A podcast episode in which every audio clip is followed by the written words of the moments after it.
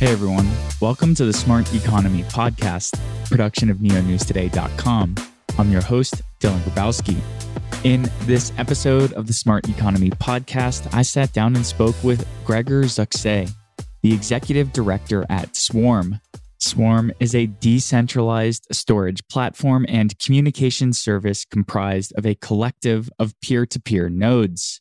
The project was conceptualized in 2015 and initially founded within the Ethereum Foundation, but has since spawned a new foundation of its own to foster community and development.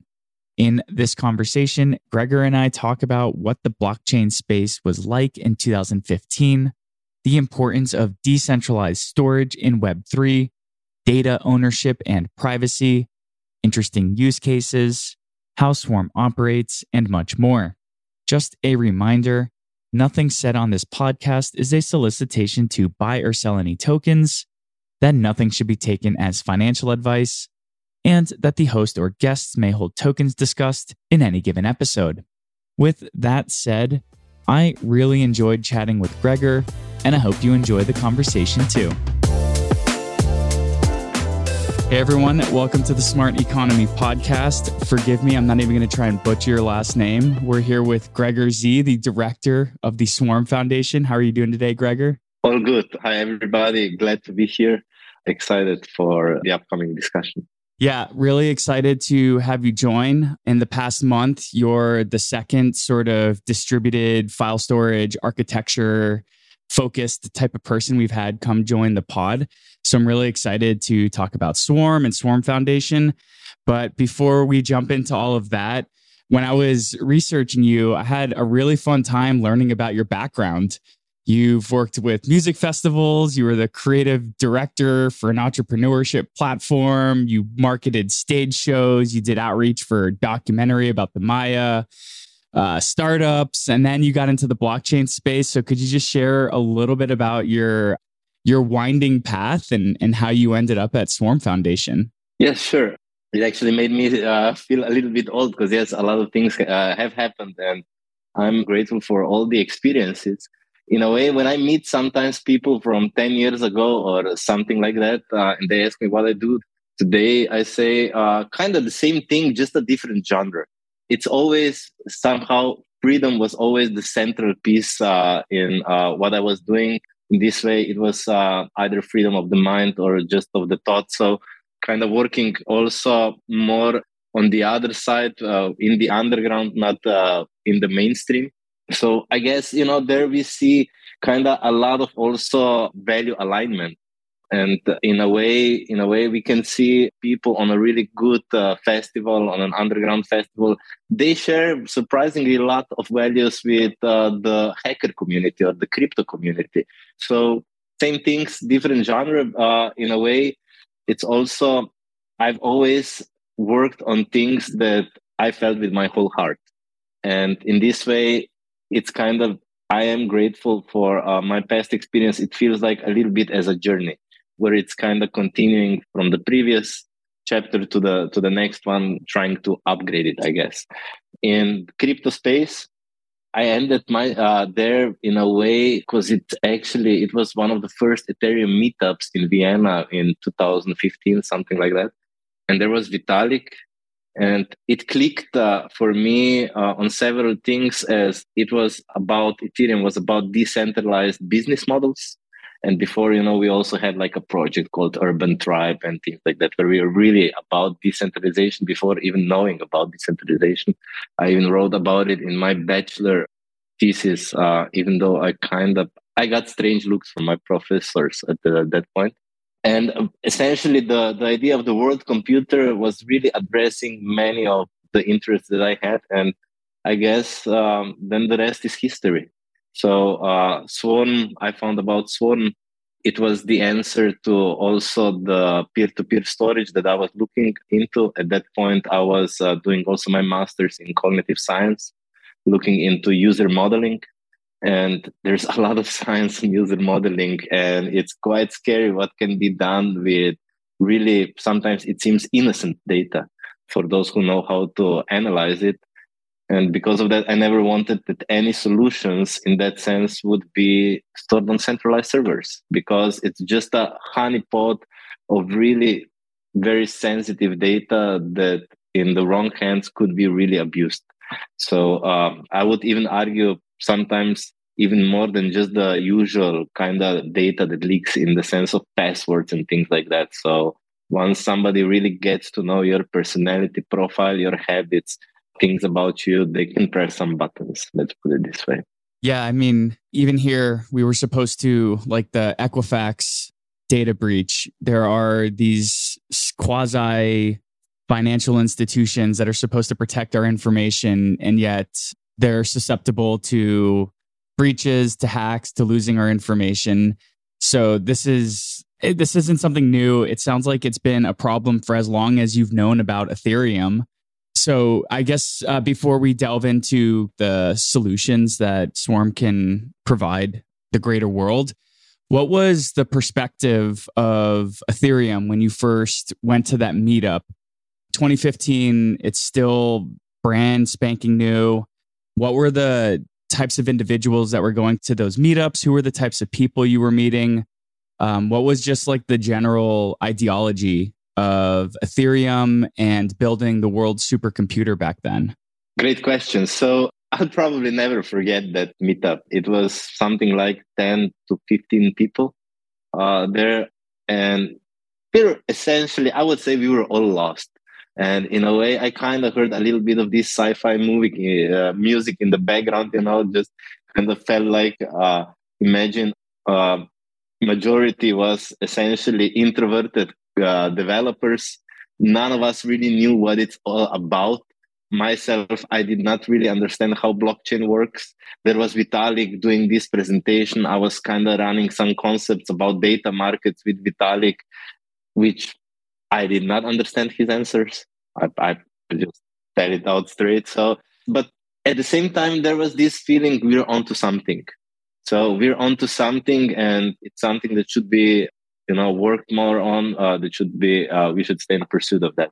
So it felt, even though nobody was saying this, I think even Vitalik might have said something like, "We're not sure if we're going to do it." Something like that. We don't know yet exactly all the nuts and bolts, but it felt that if we are successful at this, it can have a positive impact on the society if done right. Yeah, I actually use a lot of Vitalik's presentations as a benchmark for how much I've learned in this space. So I'll go back every now and then and watch something that I watched years ago. And if I can understand it a little bit more, then I feel like I've made progress in building my knowledge. Yeah. It was, you know, even like basic concepts. Like back then, this was before Ethereum's ICO. So it was like the combination of open source and crypto tokens and what is an ICO, and everything was strange, but it was good. Were you already thinking about how blockchain could be used in, like with Swarm? Were you already thinking of, oh, we can create these decentralized data storage entities, servers, whatever you want to call them? Was this something you were already thinking, or were you just kind of along the lines of, I'm seeing how data can be manipulated, I'm kind of getting a little bit scared, and then also here's this cool blockchain thing in the background? Or were you starting to connect the dots and see what could be possible? So for me, I was already thinking and doing also some research papers within my studies on how the data would be shared and handled. And hearing the presentation, it was just like, yes, this is what I've been looking for. It was at that point, I was still thinking, and I'm still involved with that, how to actually create data marketplaces in a, what we call fair data economy. So in a way, how to unlock the value that we see now in the big tech titans and give it to the people, so to speak, you know, make the distribution fair. So I kind of approached to this in a way, I could say, like from the layer 2 perspective. And then at that point, Swarm was just a dev team within Ethereum Foundation. I met Victor in 2016, and we clicked, and we've been working well together. We've been supporting also a lot Swarm But it turned out that also speaking about data marketplaces for the people, so to speak, well, until Swarm is ready, basically, it's not possible to do it without doing major compromises. So in a way, everybody liked the vision of what we were doing, but it was a bit like selling houses on Mars, where everybody said like, "Ooh, it's a great house, but how do I get to Mars?" And Swarm is the answer. So in late 2019, Swarm started to graduate from Ethereum Foundation. And this was kind of also the moment when we actually joined the forces, because there was also a need for Swarm to become an organization. So to have this complementary part to the development team. And yes, since then, I'm full-time on Swarm. Did you or anyone from your team go to ETH Denver this year? Yes, we had some people there. I wasn't there, but yeah, there were some of our team members. Maybe from what they've shared with you, the crypto and blockchain space in 2023 looks way different than it did in 2015 and way different than it did in 2019. So what are some of the comparisons from back then to today? What kind of is similar? What's different? And what might surprise you about where we've landed today as an industry? Whether how far we've come or what we've missed? That's a great question. So definitely the 2015 time and today, there were so many different waves, from the, let's say the bear and bull cycles, they always also change a bit the structure, new people are joining. And right now, I think what I like, especially this year, I think there's a bigger shift towards, let's say the regenerative finance, towards solar punk movement. We hear a lot. And then at the same time, we hear about the lunar punks. And in my opinion, they work well in complement. They address different topics. So I think this year has become also with growth of the DAOs, a lot more social impact driven. And this is what I like a lot. I remember in 2016, there was the DAO hack. And I still have some domains even from back from the day. And I was told like for 3 years, don't use the name DAO. Now DAO is back in full swing. And I think, yeah, we are in for great new episodes. So I'm feeling very optimistic. There's also a lot more plurality. Back in the day, there was just one chain. So, besides Bitcoin, let's say one EVM compatible chain. Today, there's really a wide range of choices. I think the ecosystem is a lot more diverse. And we see how this openness kind of can feed into the other projects and vice versa. So it's good. I think it's good times to be part of the whole blockchain, Web3, decentralized movement, however we call it. I agree. I've been here since 2017 working in the space. For someone who's maybe newer to the space, it might be a little scary with the regulatory concerns that are popping off around the world, but some jurisdictions are a little bit more friendly to others. I don't necessarily think we have to go into that topic right now, but you did bring up DAOs, and I've always thought that decentralized file storage systems are perfect use cases for DAOs, because if we want to share files associated with our DAO, if we want to get our members up to date, if we want to store meeting minutes somewhere that are accessible to everyone, then something like Swarm or some other file storage network on the back end is going to be very valuable. So are you guys finding that at the Swarm Foundation, you're beginning to collaborate with DAOs more so or less so? Is there a noticeable trend? Could you just share a little bit about that? Sure. Yeah, that's a great observation. So I would say that Swarm really fits for the DAOs. Of course, there are several types of DAOs, different use cases. And yes, there is also a long-term goal of Swarm eventually to become a DAO. So that's definitely, I would say, on the table, so to speak. We do see that there's more DAOs approaching us, that there's the question, the more the complexity of the DAOs is growing, the more there's also the need for data. So it's like either the proposals need to have bigger descriptions or just more metadata for it, or the whole processes are more complex. So we do see that in a way that Swarm can be a very substantial part of next generation DAOs, of fully decentralized DAOs. Seen also in the past that some DAOs already tried to go full decentralization route, but the technology just wasn't there. I'm speaking here of Colony. I think Colony is doing a great job. They've been also working on it for quite a while. And there's been one blog post a couple of years ago how they needed to scale back. So definitely seeing such use cases in the future would be just amazing. In a way, I think this also fits the more even bigger narrative when we speak about Web3. Essentially, can there be Web3 without decentralized storage? I don't think so. So it's I think here decentralized storage maybe is not as attractive as the new DeFi kind of things and yield farming and stuff like that, but it's a very crucial part of the tech stack. That's a great segue. I want to talk a little bit more about Swarm, but before we get there, why should someone who isn't into Web3, like Web3 natives like you and me, why should they care about decentralization? Like, why should my mom care about privacy, about data sovereignty, about data interoperability? Like, how do we bring the importance and the weight of this technology to the mainstream, to just the average user who doesn't care about what protocol the internet runs on top of or how their text messages work?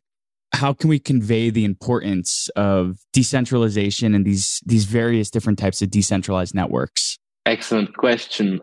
I would maybe try to answer this maybe a bit weird way. So I would kind of draw parallels with the vegan movement.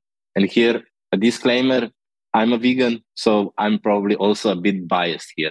But what I mean, and I will return to Swan, what I mean with that is, so if somebody is asked, why did you become a vegan?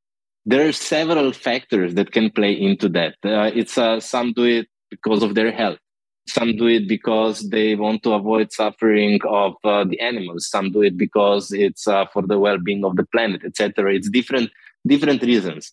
Some are stronger, some less. And in a way, when we think about decentralized storage and privacy, it's kind of the same, very similar. So besides the point that vegan people are the most unpopular people to invite to a dinner, privacy people are probably the most unpopular people to discuss like the newest social media apps, you know.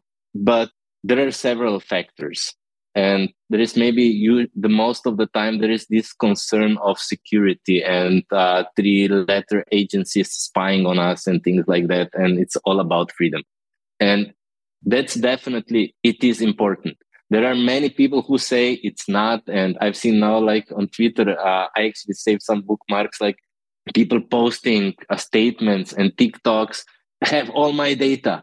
I don't care. But that's like coming to the Snowden's quote that basically freedom of speech, if you say you don't care about freedom of speech, that just means maybe you don't have something to say about it, but that doesn't mean that freedom of speech is not important.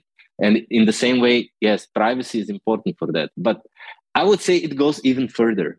Today's world is digital, and the digital influences the physical. So we see the kids going to a concert, not for the good music, but for the stylish selfie on Instagram and to say, I was there. And at the same time, with all what I mentioned before, user modeling and the tech going really deeper. First, it's surveillance is not selective. The machines have made it really cheap and we are all surveilled. Our data is just recalled when it fits somebody's needs. The other thing is, the less privacy we have, the more we know about people, which I would say literally translates to our economic power online. It's basically, how do we negotiate with the services? How do we protect our mind from impulsive buying, from fake news, from essentially manipulation? So in a way, the deeper we go, the more it's about the freedom of the mind. As Harari saying, basically today's governments and corporations, the main battlefield they see is the battlefield of the mind.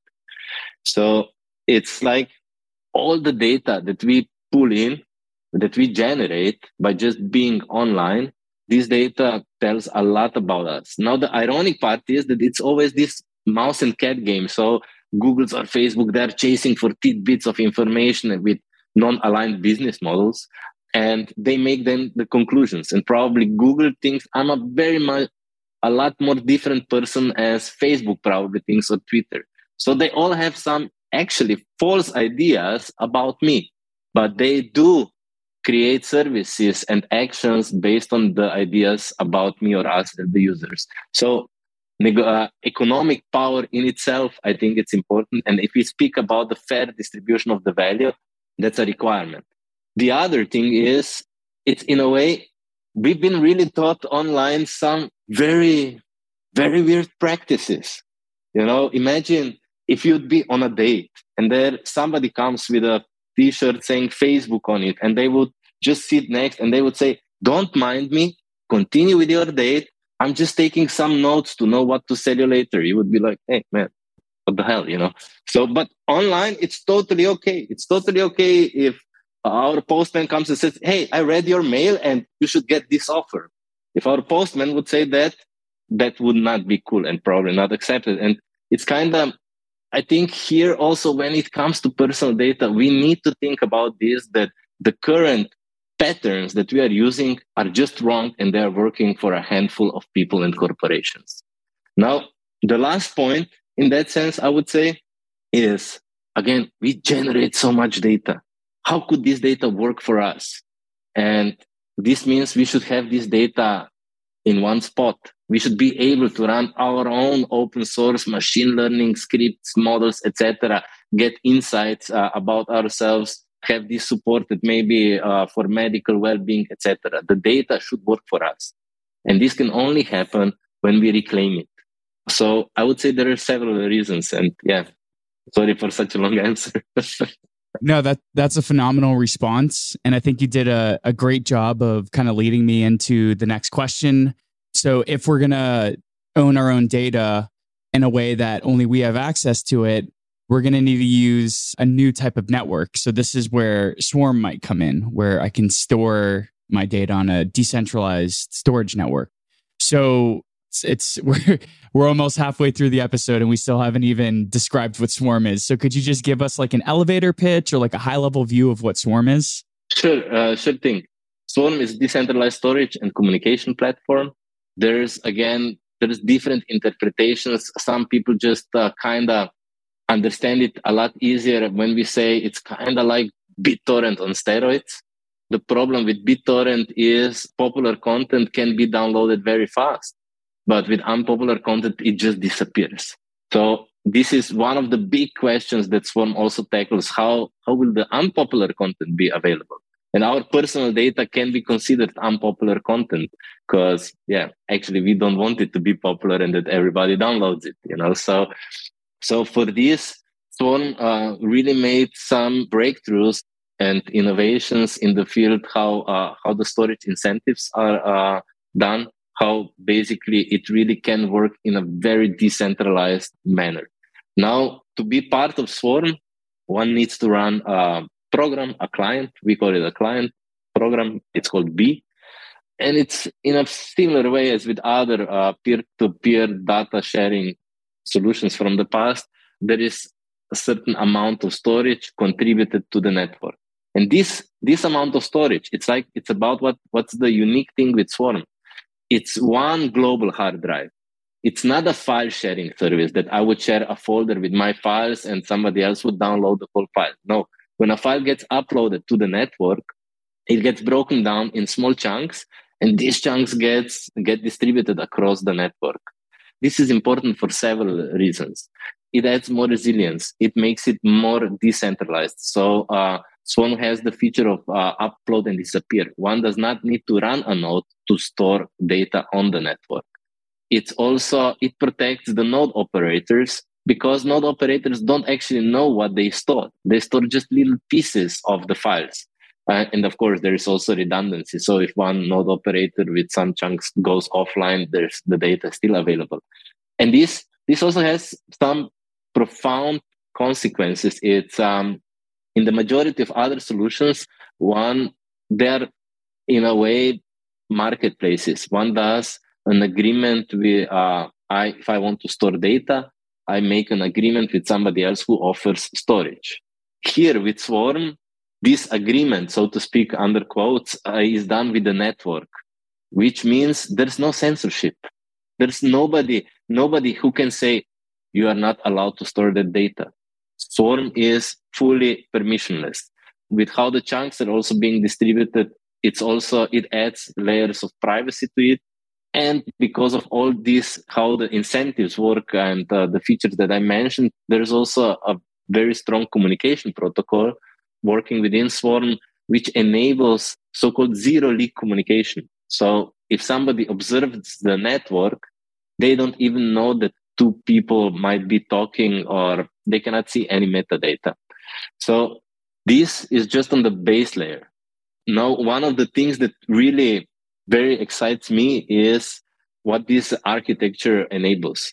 And it enables, it's basic. This chunk-based architecture enables that new protocols, new solutions can be built on top of Swarm, like the data marketplaces that I mentioned, or the data unions, or new kinds of DAOs.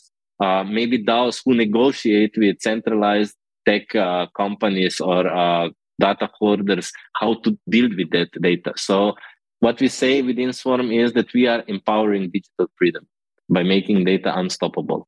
And I think this holds very true. I'm ready to be challenged on that front by anybody. That's awesome that you have such a core philosophical drive, especially in this space where you can have like salty token holders yelling at you or people mad that something isn't delivered as quick as they initially thought it would be. So to have that kind of like intrinsic drive is almost necessary in the space. Swarm has a lot of differences, but also a lot of comparisons to other file storage networks like SIA, Storj, NeoFS, IPFS. So maybe at a high level, without having to go into detail for how Swarm is different from each different file storage network, what's kind of like the key differentiator that separates Swarm from your competitors? I would say that we are really set out well to be an enabler of what we call fair data economy. So fair data here standing sort of as an alternative to surveillance capitalism. And why we can do this, it's exactly because of our architecture and the incentive system that we have, incentive mechanics. So there are different solutions. First, okay, maybe before going into differentiators, I would say that I need to express that myself, I'm not a Swarm maximalist. So I do see a future where different solutions will work and be complementary in the same way as we see today several databases are being used for different use cases or within even one app. There will be different economics also, and some networks might have a better value proposition for backups, some for other things. The good thing with Swarm and with all these chunks and communication protocol and things that I said, I think it can be the most vibrant place when we speak about real-time data, when we speak about data exchange, when we speak about active data. And this is how also Swarm was conceptualized from the beginning. It's the hard drive of the world computer. So in a way, what I see and hope that we will be successful at is what we call the fair data economy narrow waist. Narrow waist has been used to describe also the internet protocol. And we see with the internet protocol, it's actually a very tiny piece in the whole of the internet. But underneath it combines devices, different networks, and above it, we see all kinds of solutions from World Wide Web to even the blockchain and things that we are speaking about. So in that sense, Swarm, I think, can unite like different data sources, make the economy buzzing, pun intended here. And we can see like new things emerge, like next generation data unions, DAOs that we mentioned, solutions that empower the individual, permissionless publishing. Hopefully, we will speak in 5 years or 10 years and we will be like, wow, people have created really cool stuff. If you look back to 5 years ago, some of the things that are happening right now in the Web3 space are just kind of out of this world. I can't even imagine what it's going to be like in 5 years. What's the incentive model, the incentive mechanism for people who download the B client and start participating in the hard drive for the world supercomputer? What tokens do I receive? What's the rate at which I receive rewards? Do I have to sign a contract? Do I have to donate a certain amount of hard drive space for a certain amount of time? Could you just share a little bit about what that looks like? Sure. So there's different users of Swarm. So one can be running different types of a node. It can be an ultralight node, light node, and a full node. And based on the decision what to do, there are some specifics. So for ultralight nodes, it's just about accessing data on Swarm. Let's say I have a website on Swarm. Swarm Foundation does have a website on Swarm, and there's also a growing number of other websites. But that's just for ultralight users. This can be done very simple. One installs the desktop app, the usual procedure, a couple of clicks, the node is running, that's it. Now the contract can be topped up, and this basically, the top up can enable also more capacity for uploads. So it can essentially raise the threshold for uploads. This would be interesting for those who also want to store the data or who want to actively use applications like FairDrive, which is a decentralized Dropbox and backend for developers, or to access any other things on Swarm. Now, this is also quite suitable to have it on your computer just as a background service, to connect it to connect to Swarm. And here we are working on the ecosystem side with a very interesting concept that we call Web3PC. I can go into that later. Now, running a full node is actually running the same software, but it means that the person, the node operator who runs a full node, if they want to be part of the reward system, they need to stake 10 BUS tokens, BZZ tokens, that's Swarm's Swarm Network's token. And then the rest just happens on its own, because every node operator becomes part of the global hard disk, as I mentioned. So there's some syncing already happening, and the data will be automatically stored already on that node. So, and we have the so-called shelling game for the storage incentives. It's happening every epoch. So in a very stable frequency, so to speak, there's a check who's holding a certain type, certain data, and if they prove they have the data, they get the reward. We did the storage incentive upgrade release last December, and this was, going back to what you said, that we have strong also intrinsic motivation. So this version of storage incentives was in the work for 7 years. There was so many times when we needed to go back to the drawing board because our team found some hacks, so to speak. It's really a hard problem to do it in a decentralized way. A good month ago, there was also the manual price calibration of the network. This was a turning moment when running a B node should be slightly profitable, so to speak, should cover the costs and then also generate some earnings. And we see the network growing since then. We see also the first numbers kind of show that usually a single node kind of wins this draw about 2 times per week, which right now are really actually good numbers. And that's all that's needed to be done. And one can be part of the fair data economy.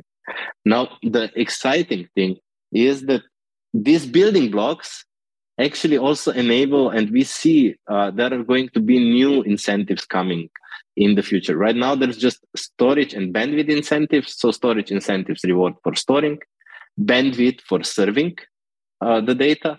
But we can see, we expect in the future also to be like the insurers incentives, and also in a way, like I would say, fair data DeFi. So we would expect new projects to come up with their layer 2 incentives, their tokens that kind of leverage these basic building blocks. Mm-hmm. And with the current status of the network, is it possible to stream videos and to stream audio? Yes and no. So we need to be precise. About it. If we are speaking about streaming audio or video from some video that's already stored on the network, that works. Yeah, one can use it today. Now, if we are speaking about live video, there are some constraints because, as I mentioned before, the data needs to be broken up, distributed across the network. So there is some latency to be expected. There is ongoing work also by some ecosystem, by community members to tackle this.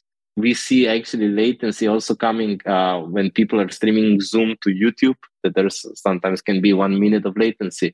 So I guess we can accept that latency. There has been actually also at Eat Berlin last year a winning project that did dynamic NFTs, and they were streaming live event into an NFT that was stored on Swarm. So that's exactly, like an example of these new use cases that we wouldn't think of. But Swarm's architecture in such cases comes to shine because dynamic NFTs are relatively trivial thing to do on Swarm, while it might be quite complicated on other decentralized storage networks. I know that it was kind of a contentious issue when Swarm introduced a token, and it's been a few years since then. And I've always grappled with this myself. Do we use a blockchain's native token, or do we create a project-specific token? So I'm curious to hear about the role of the Buzz token in the Swarm ecosystem and what were kind of the conversations you and your team were having internally when debating whether to use like a native ETH to pay for storage or to create this new token that will be used in the Swarm ecosystem. Excellent question. We had a lot of discussions about this, and I would say even the change came about in the second half of 2019. And it goes also to the beginning of our conversation. So 2015 was a different time than we see it today. When Swarm was conceptualized, it was meant to be part of the world computer. There was only the Ethereum blockchain. Today's reality is we see a lot of EVM-compatible blockchains. Even also other things like high gas costs and high transaction costs.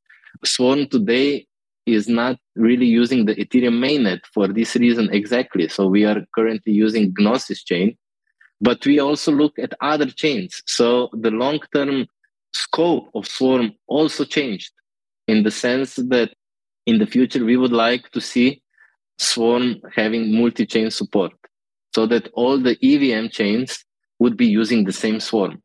And for this to happen, it does need to have its own token. Also, its own token does give a lot more stability to the network as the price of the token is linked to the network and its value proposition, not to other economic forces at play. So it would add, like we see Ethereum and all the cryptocurrencies, they go up and down. It's a still very volatile world. And it would add another layer of complexity and risk to the network itself. And especially when we want to also manage our data, when we pay for how long the data should be stored on the network. So going forward, the Buzz token was actually the only solution that we saw. Now, personally, what I would like to see in the multi-chain future, I would like to see that all this is maybe even hidden under the hood, so that whatever chain is being used, that the Swarm can be used in a seamless way, that there is some DeFi magic happening under the hood, translating that token to the Buzz token and so forth, so that the ordinary users and also developers don't really need to grapple with this complexity. Now, at the same time, it's like, we are kind of a Swarm in a bit similar situation, because it would make it a lot simpler if all the projects on top of Swarm would be using just Swarm's token. But those projects will also have their own token. In a way, that's part of the UX challenges of the wider community to tackle going forward, that there will be countless tokens. So how do we actually manage that? But we do need own token. Yeah, that's a really interesting response because Swarm has been building since, 2016, 2017? Yeah, even earlier. So 2015, I would say. So yeah, I mean, just the landscape shifts. In 2019, we were barely even talking about L2s or competitive L1s. And now in 2023, Cosmos is here to stay. Arbitrum, Optimism, they're launching. So we have so much more complexity in the interoperability between various different types of L1s, L2s, different networks that are going to communicate with one another. So that makes sense that you can't just use like a native ETH asset because you might be collaborating or there might be other chains that are tapping into the Swarm network. My day-to-day job, I cover NEO, which is an alternative L1 that's been around since 2015. So this next question that I have is kind of very near and dear to my heart. And it might be different for decentralized storage networks versus public blockchain networks. But older projects just aren't sexy. You have brand new tokens that everybody's talking about. The airdrop comes, it launches to the moon, and nobody's talking about a project that's been building for 7 years. So what is the kind of, if there even is an issue with attracting developers to come build on Swarm, a project that's been around for 8 years now, it's not new, it's not shiny, but there's a lot going on under the hood. What are the challenges or maybe even the opportunities that are associated with working for a project now that's 8 years old in an industry that loves shiny things? Have you found issues or opportunities for attracting new developers?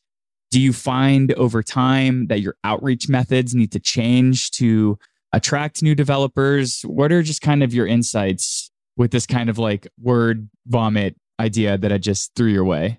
It's a great question. And I also know the NEO project, by the way. I've been at NEO conference. When was it in? I think it was in 2018 when it was in San Francisco. I was there too. That was my first crypto conference ever. Oh, awesome. Awesome. So NEO has always been pushing also for very interesting ideas in how to upgrade the existing economy through the usage of smart contracts. And I think, you know, it again comes into this question of what are we doing and why are we doing it?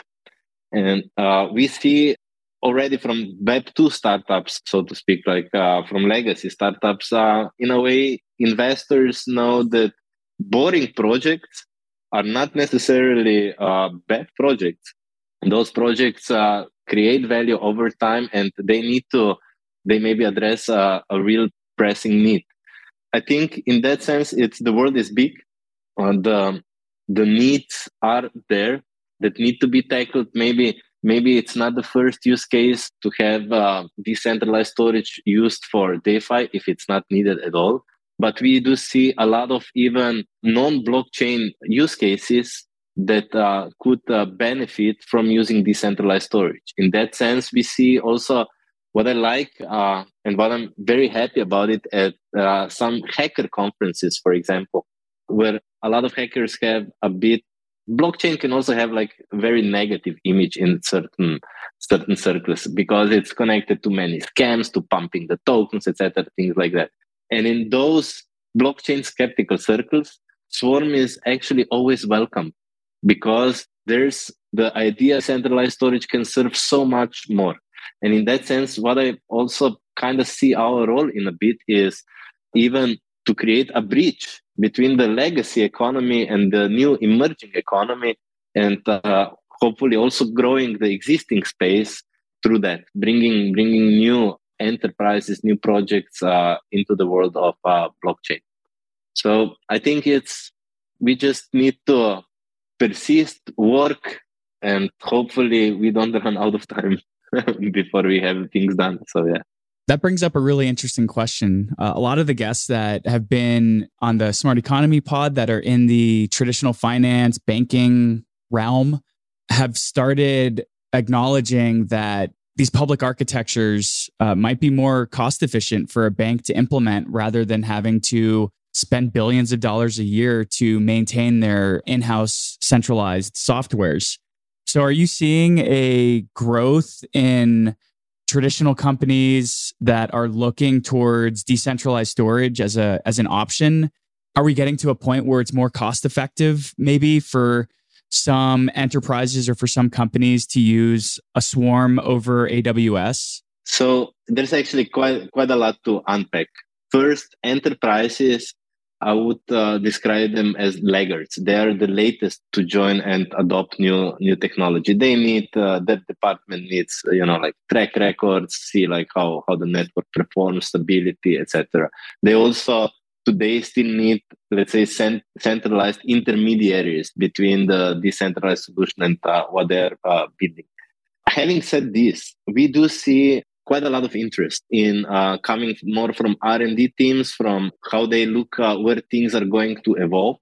And also, this is not just because of the technology, but also because the world is changing. So we see data, for example, we can say the automotive industry. Everybody in the automotive industry is working on self-driving cars. At the same time, all of them have the same issue, the same problem that they don't have enough big data sets to train their AI to do a good job. So these enterprises, these companies, they do need to collaborate, and they do need to put the data sets together. Now, the same applies to the energy sector and other sectors. Quite often, the question arises there is, where do we store the data? And everybody says, oh, we can use our servers, which is good for those who use for their servers, but not for the others. And decentralized storage here, one of the breakthroughs that it does is that all the parties know that they're accessing the same data and they don't need to trust each other. So we can definitely here, I think there's tremendous value to be unlocked. Now, in comparison, decentralized storage and AWS solutions and things like that, again, this goes with what I said before, that I'm not any maximalist in that sense. There's always going to be use cases where AWS just is better to use because maybe we don't even need decentralization for that solution. In that sense, I usually also point out that the cost structure is not really comparable because what Swarm does, Swarm complements the blockchain. It continues there. It complements the blockchain with big data, with private data, sensitive data. So to enable data-rich applications in Web3. Now, how much does censorship resistance cost? How much is it worth? How much is privacy worth? For some use cases, we just, in the same way as why we use the blockchain for computation and not Google Compute Cloud, we just need to use decentralized storage. There are also very interesting use cases that we see in the enterprise sector that are possible just with this paradigm change that can't be really done so well with AWS. So Swarm is an immutable storage. Now, in the enterprise context, this could also mean that it's ransomware proof, because ransomware cannot change the existing data. It just needs to upload new encrypted data. Ransomware on Swarm does not make sense. Or when we look at what's happening in Europe, where there was GDPR started years ago. So today in Europe, you come to a website, you need to click a lot and give consents to the website, to the company behind it. Now, this consent is just being saved in their database, but the user forgets it. The moment they switch the tab, they forget what kind of consent they gave.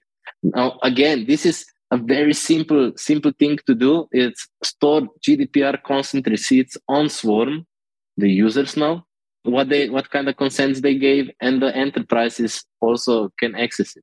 But at the same time, what happens is the enterprise has offloaded personal data to the user. So they also reduce their risk. They have become less of a honeypot. They have decreased their compliance costs, in this case in Europe, etc. So it's a multitude of factors. I would say I would not dare to really make any predictions how much the storage will cost on Swarm in a year or two. I think this is something where we will need basically more time to also observe the behavior and the solutions that are built on top of Swarm. Yeah, that makes sense to build the economic model based as usage comes along, and also very fair to not make any predictions. Predictions can be the downfall. So kind of wrapping up, there are two things I wanted to touch on, but while you were talking about the automotive companies requiring these large data sets and not wanting to store their data on a competitor's storage network, the Fair Data Society kind of popped into my mind. So can you just share a little bit about what Fair Data Society is, how Swarm Foundation supports it, who participates in this? Is it a protocol? Is it a collaboration of people, entities? Could you just share a little bit more? Yes, glad to do it. So it's first and foremost, which is maybe a bit of also unsatisfying answer. I would say Fair Data Society is an idea that it's solidifying around several DAOs, initiatives, and projects. Why the Swarm support Fair Data Society is exactly because we just don't want to build a technical solution, or it's not just about inventing how the storage incentives might work. For that, we could be a university department, put out papers, that's it. As engineers, we just also don't want to see the solution to work, but we want to see positive social impact happening. And in other words, we would like to see our stuff being used for good things. And I think that kind of resonates with the big majority of the developers, especially in this space. Now, looking at Swarm and the base layer, there are things that are very important to us exactly for this good use, but that are also outside of our scope. So when we speak about data interoperability between apps or dApps, data interoperability is a requirement for data sovereignty. It's an antidote towards for data silos. So we really do want to support data interoperability, but on the base layer, there's not much that can be done. So it's kind of, in that way, we see it also as our moral responsibility to do what we can do in order to support the ecosystem developing in the desired direction. And other values that basically Fair Data Society, in a way, is an initiative where the tech meets the social, when we also speak about the ethics. So again, on Swarm's layer, it's just chunks going back and forth between the nodes. It's ones and zeros. It's a lot of these questions are not directly related. At the same time, we also do not consider ourselves as philosophers, as ethicists. And, I'm personally very much against that companies write their own ethics charters. It kind of incorporates their biases, but while making them feel good. And the ethics and that kind of discussion, it's about figuring out what kind of world, what kind of future do we want to live in, and connecting and going towards that. In that sense, also, Fair Data Society does extend and wants to extend beyond Swarm. Swarm just incubated it and helped it to grow. But, when we speak about privacy or any other these things, this does not end with Swarm. So it's more about our effort to steer and enrich the conversation in figuring out what we are building. It's not just about figuring out how something works. Yeah, that's fascinating insight. Really, really great to hear how a collective of engineers is trying to create a ubiquitous set of ethics that go beyond just their entity or what project they're working on. So we're running out of time, and usually I like to end the interview with what are you excited about upcoming that Swarm might launch? But I'm just going to interpose kind of what I want to hear you talk about next, and that's Odyssey, the Web3 computer. So could you share a little bit about the roadmap for this new computer that Swarm is working on, and just tell us a little bit about it? Sure. Happy to do that. So in a way, one could think of the Swarm Odyssey, the Web3PC, as like a Google Chromebook without Google. It's here we try also to explore and look at the concepts of being local first and extending seamlessly into Swarm, into the decentralized storage. So in that way, our data is with us, but also available. We can just plug into that data from anywhere we want. Now, Swarm itself, this is exactly one of these examples. Swarm Foundation does not directly work on the Web3 PC, but we do see it as an important step towards a self-sovereign future. And it's we'd like to support the ecosystem with it. The central values of the project are things like privacy, data interoperability, and data sovereignty that I mentioned. And at the same time, we are here we do see it as an exploration with our ecosystem, with our grantees and participants. How can we basically connect the dots into something meaningful and purposeful? So in that sense, the Web3PC, the Swarm Odyssey, it's not planned to be like a hardware product or anything or a new operating system on its own. Maybe in a very simplified way, it could even be just considered as its own distribution that actually sets up everything in a seamless way. And again, the concept should not be limited to just Swarm. It should encompass other solutions and actually draw on the richness of the ecosystem. It should empower the freedom of the person who uses it. Awesome. There were so many topics that we didn't get to discuss, like hosting decentralized websites and the grants that Swarm Foundation offers and the types of projects that SF is trying to incentivize and the types of builders you guys are trying to attract. But maybe we can save that for another podcast on another day. Gregor, thank you so much for sharing an hour of your time with us. This was a fascinating conversation. I really enjoyed hearing your thoughts, your concepts, talking with an OG builder, someone who's been building on the same project for multiple years. It's always refreshing to run into folks like you who have stuck through thick and thin with a project. So I just want to thank you so much for coming to share an hour with us today. Thank you very much for the invite, Dylan. I found also your questions to be very thoughtful, and it also gave the possibility to explore concepts outside of Swarm. So that basically we could speak a lot about the context in which we are and why we are doing this. And hopefully, happy to continue the conversation anytime. Awesome. Well, thank you so much for joining, and definitely looking forward to catching up again. Thank you. Cheers. Well, what did you think of that conversation? I thought it was super interesting to learn more about how Swarm has adapted to the changes of the blockchain industry, specifically how the project has evolved towards a multi-chain thesis.